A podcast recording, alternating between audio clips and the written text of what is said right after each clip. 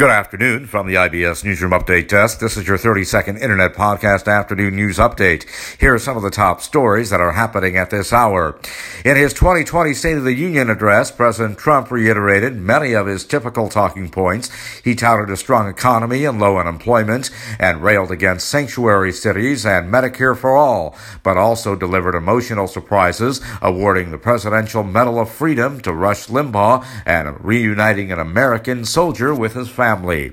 Also, this afternoon, a passenger jet skids off the runway in Istanbul, breaks into pieces, and hundreds more Americans return to the U.S. from the coronavirus epicenter.